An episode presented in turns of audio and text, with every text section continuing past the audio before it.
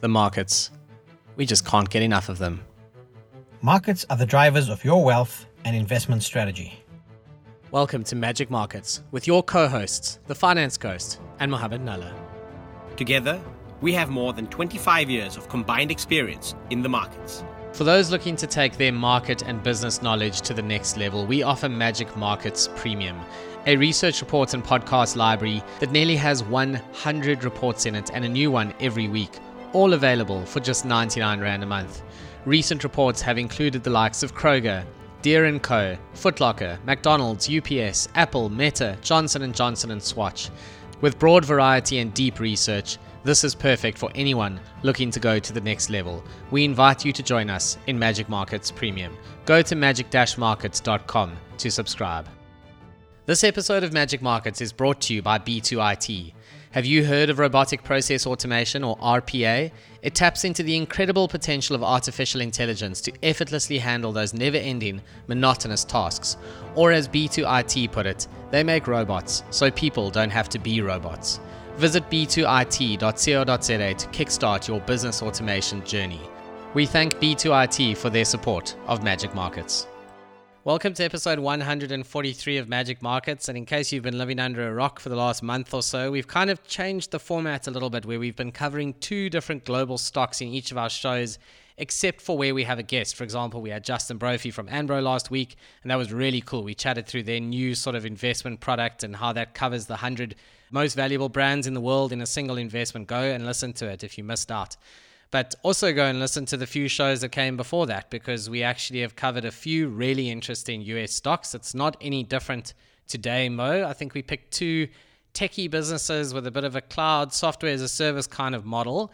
And I think it's going to be pretty interesting to talk through the, the recent performance. Indeed, Ghost. I'm really enjoying this new format because it's, it's forcing us into the discipline of re-looking at stocks that we may have covered in Magic Markets Premium as they come out with new results. I mean, the market's dynamic. Things change. They move all the time. And the two stocks we're going to be discussing now have reported fairly recently. So, in fact, just last week we had Adobe. Uh, some of you might know that name from, you know, it's your PDF reader, but it's so much more than your PDF reader. And we're going to tell you a little bit about that. Adobe had results out last week, but, you know, I think it was the week before that we had a similar company in the software as a service industry, which is Salesforce. And that's the one you're going to be covering, Ghost. So, you know, I'm going to jump right in, maybe with an intro. You know, for those that are maybe unfamiliar with it, you know, Adobe, like I say, it's more than just your PDF reader, if you want to call it that. In fact, when we covered the stock in Magic Markets Premium some time ago, we actually described it as a Microsoft like company for creatives. Now, the thing I want to land here is that all of these businesses, including Microsoft, have transitioned into a software as a service business. It's about subscription revenue, it's about recurring revenue that comes through. And at the time we had covered Adobe, it was a company that was growing different types of market segments. They had this premium valuation, sure, in the share price, but that also allowed them to offer this premium pricing that they were then sending through to their customers. It's a company that's really reliant on marketing spend. And at the time we had covered it, we saw it as kind of fair value, not really expensive, not cheap, but definitely a good long term play. Now, this was back in June 2022. The stock was around $369 at the time. It was 50%, yes, 50, 50% off its highs at that time.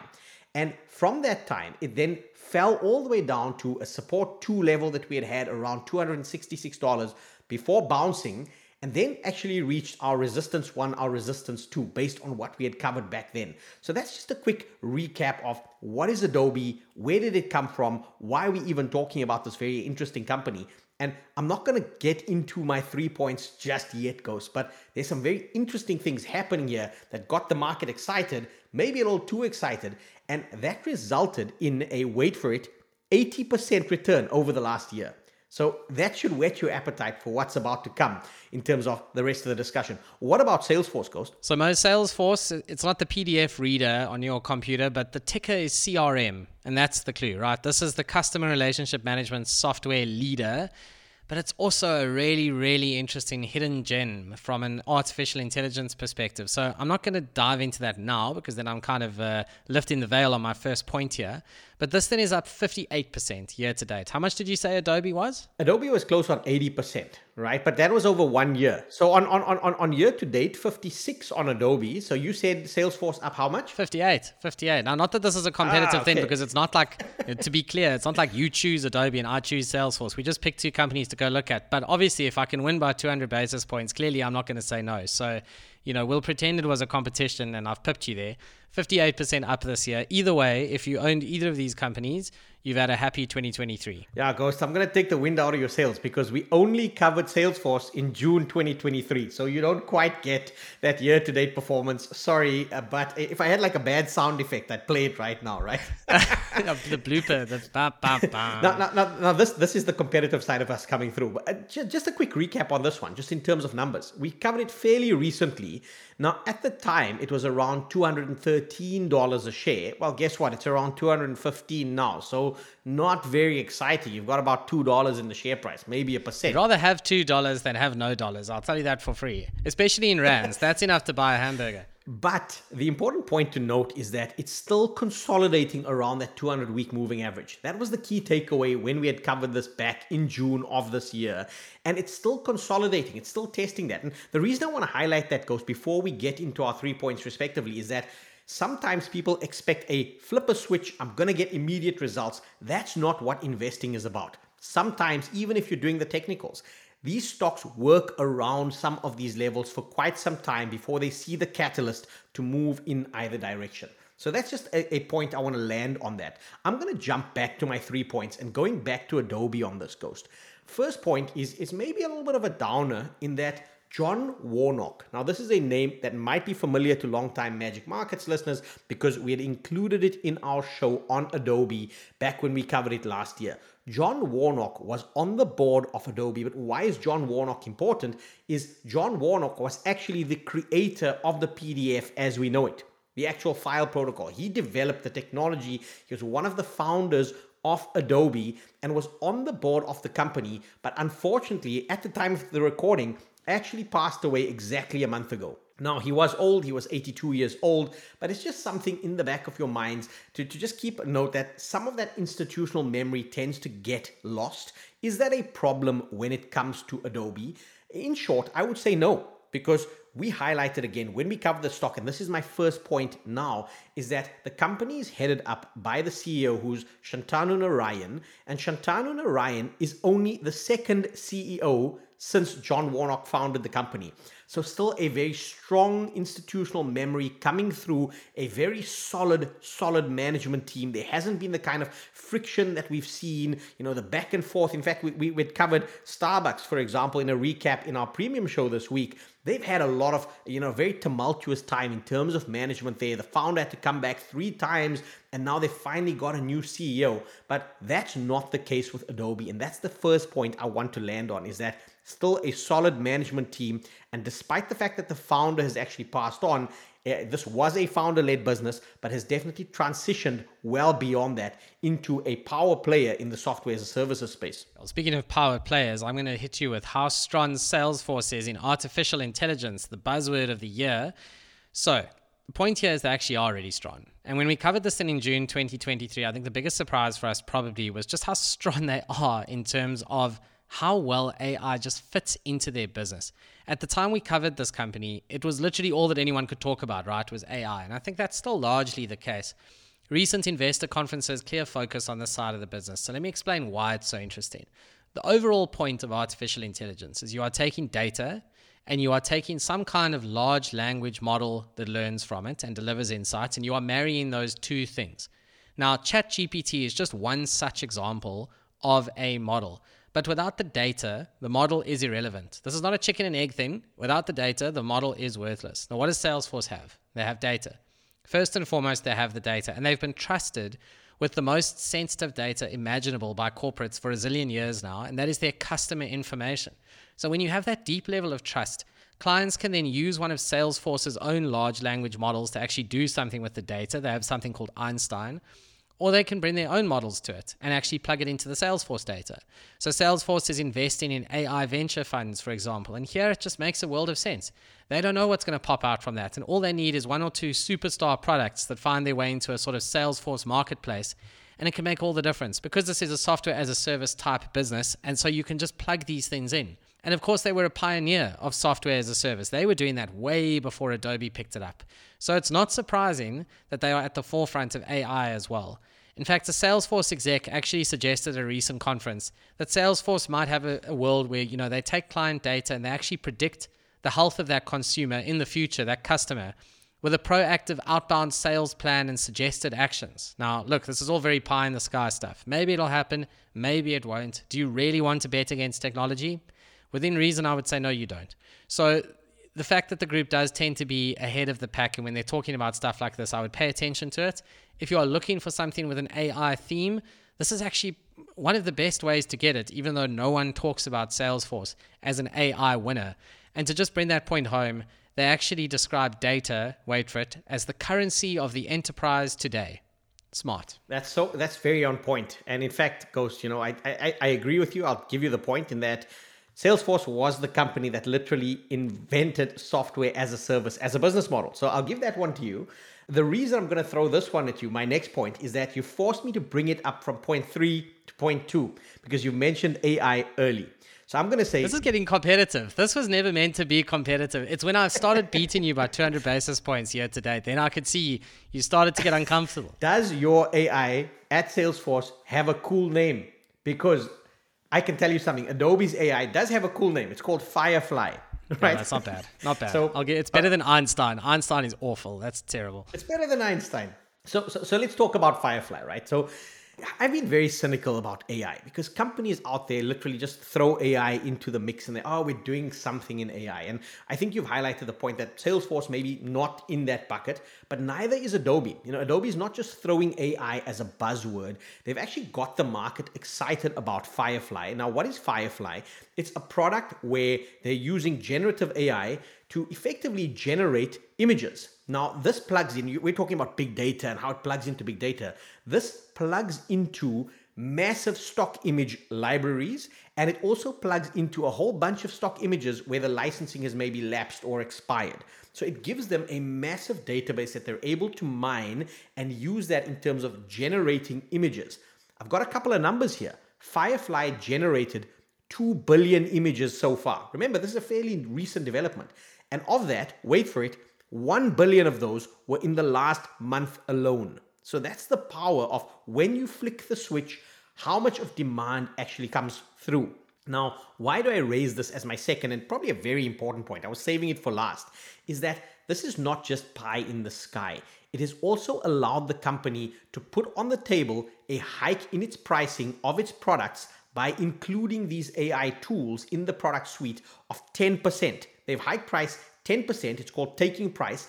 And that price increase isn't yet in the numbers. It's coming through in November. So, this is how you take AI as a concept, you deliver it, you plug it into your existing product set, and you start to monetize it. That starts to come through very quickly in terms of numbers, in terms of results. The market got a little excited about the Firefly, the AI story, but it will lead into my next talking point, which I'm not going to jump into quite yet. So basically, Adobe is now too expensive for struggling creatives. And then to make it worse, they are putting creatives out of business and hiking the price. So my company, Mo, is helping people sell more, and your company is putting creatives on the street. I mean, I'm still ahead here. I'm, I'm absolutely still ahead here. Let me move on to my second point. As lovely as AI is, you know, and noting that I won that, it is also important to remember that large technology firms do come with their own challenges. I'm happy to, you know, you've got to also be gracious in defeat here, and, and everyone has problems. Salesforce has problems. And these big businesses do become quite unwieldy organizations. And what can end up happening is they become more focused on the products than the actual customers. So they give a pretty good example of this at the recent conference. The COO talks about internal restructuring and having sales teams per product can lead to a pretty crummy outcome where an important client has to suffer through five or six Salesforce meetings. He didn't quite put it like that. I'm putting it like that. And that's not the best experience for customers or the company. So, to be clear, if you've got a specialist in each product and you sell a whole lot of different products, that's meeting after meeting after meeting. So, what Salesforce is doing now to make that more efficient, and it just makes a lot of sense, is they're actually bundling the products together to address the needs of a specific buyer. So they're actually being client focused here instead of product focused. They're sitting there and saying, okay, in this vertical, what are the products that added together make sense for this type of client? Right, send one person there to go and sell that bundle of products to that customer vertical. That's so logical and it's so obvious when you hear it, but of course, it is not that easy to implement at scale. And the point I want to make here is we see these kind of huge corporations, but we forget that efficiency improvements are sometimes just very straightforward ideas that then permeate all the way through the organization. It's not always about coming up with great AI. Sometimes it's about just being sensible with how you sell. And it is mildly funny that Salesforce has to work on how they sell. I mean, if the plumber's taps are not leaking here, then I don't know. Yeah, that's what you get for keeping creatives in business. I'm gonna come back with, with with with some competitive spirit here, Ghost, in that you know, I'm gonna that last point, you know, with Adobe, my point, you know, not needing help in terms of, of, of, selling, in fact, providing the help to some of the creatives. So going back to that whole comment around AI, the use of stock images, something I found very interesting is that they're also going to be pioneering paying through some sort of royalty or a revenue stream to creatives whose images are actually used in the Firefly in the Firefly output that is generated. So guilt that, money. Guilt, guilt money. Guilt, guilt money. yeah, money. buy some bread now that you can't afford the rent. Here's some crumbs. But as as an unashamed capitalist ghost, I'm gonna go into my last point. Focuses a bit on on the numbers. So the company posted really solid Q3 results. I mean, revenue was up around 10%.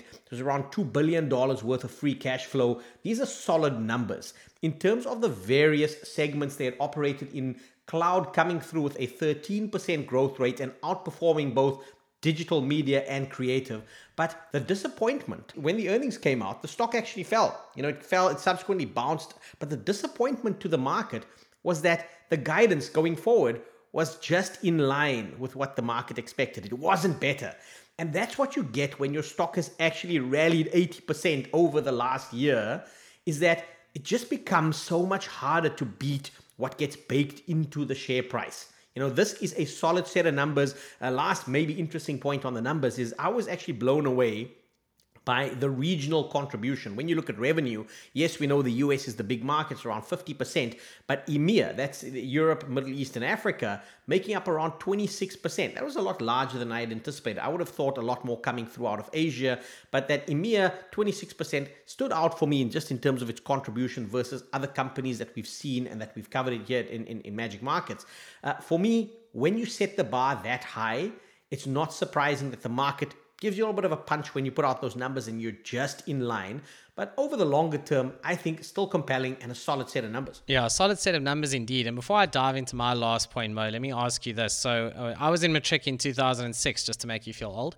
So if you had gone and put some money into CRM or Adobe, so Salesforce or Adobe, which one would you be up more? Wow. Okay, that, that goes back a long time, right? I, I know over five years I would probably put my money on, on Adobe, but uh, going back longer than that, maybe CRM. I remember early days, you know, it was really hot and, and Benioff was the darling of the tech world. So uh, because you asked the question, I know where you're going with this. I'm going to then guess it was CRM, right? No, it was CRM. Look, Adobe smashes it over a lot, or over pretty much all the lower time periods, but just sometimes you just have to pick the theme and not the stock. So if you'd invested back in 2006, in Salesforce, you'd be up 2,400%. Uh, Adobe, you'd be up 1,300%. So that's a bit nauseating. And uh, that's got nothing to do with my last point, really. I just thought it would be fun. So, my last point is when we covered the company in June, we did note this kind of huge jump in operating margin. And this is a direct result of them actually just cutting the fat. So, the one chart that we did have in that report basically showed how they make a lot of revenue, but the profits are just not there. So, like so many tech companies, it's not that they're revenue is nonsense. They are making money. Cash is coming in. They are just spending it as fast as they are earning it. And now they aren't anymore. So, how's this for a year on year move? Non GAAP operating margin, again, non GAAP, you've got to feel slightly ill, but it's the one I've got for you. That operating margin is up more than a thousand basis points year on year to 21.6%. So, that's more than 10% improvement. And we saw much the same thing last quarter as well on a year on year basis. So, the one thing you've got to wonder, of course, is that you know tech firms they love adjusting for stock-based compensation. So don't worry about the actual margin there. Worry about the movement. And cash is kin, of course. So if we look there, Cash from operations up 142% to $808 million. So, what is going on here? Now, the point is that they've decided it's time to actually make some profit. So, they've taken the tough decisions. They've actually had restructuring. And when you are a software as a service business, all you basically do is you just stop spending. That's literally what you do. You can just slow down on a whole bunch of things you were spending on and just unleash these profits. And this is what's been happening now over the past 12 months, which I think is why the share price performance has also been strong. You know, between that and the kind of AI bump. And the good news is that earnings guidance has been strongly upgraded since we covered the stock. So it's now expected to be between $3.50 and $3.52 per share for FY24. That's, you know, obviously this uh, financial year. And on a share price of $215, that is a forward price earnings multiple of dun dun dun 61 times. And that is why back in June we figured that the share price may well go sideways as this multiple unwinds. And that is what has happened for the past three months. It has pretty much gone sideways. So it's a good business, but there's also like the typical techie stuff that goes on there. I've got to say, if you want to buy something with an AI slant for the next sort of five years, kind of like Salesforce, if you're looking for something to make you money short term, we've covered things in Magic Markets that I think are more interesting than Salesforce, but definitely cool to cover a business like this. And at least they aren't putting creatives on the street, which I think is quite nice. Ghost, I'll let you have that one. For, for, for me, the last point on this is, is, is really just it's like this tale of two tech companies, right? I mean, you've indicated how Salesforce have flicked the switch. Now they're making money. I mean, if, if you look at the the margins in any of these businesses, you know, even on Adobe, I think the gross margin is in excess of 80%. The net income margin was like 27%. Those are massive, massive margins. I think it's just they've been run so differently that Salesforce used to throw a lot of the money into fueling the future growth. Adobe is always kind of focused on putting that money, leaving it on the table.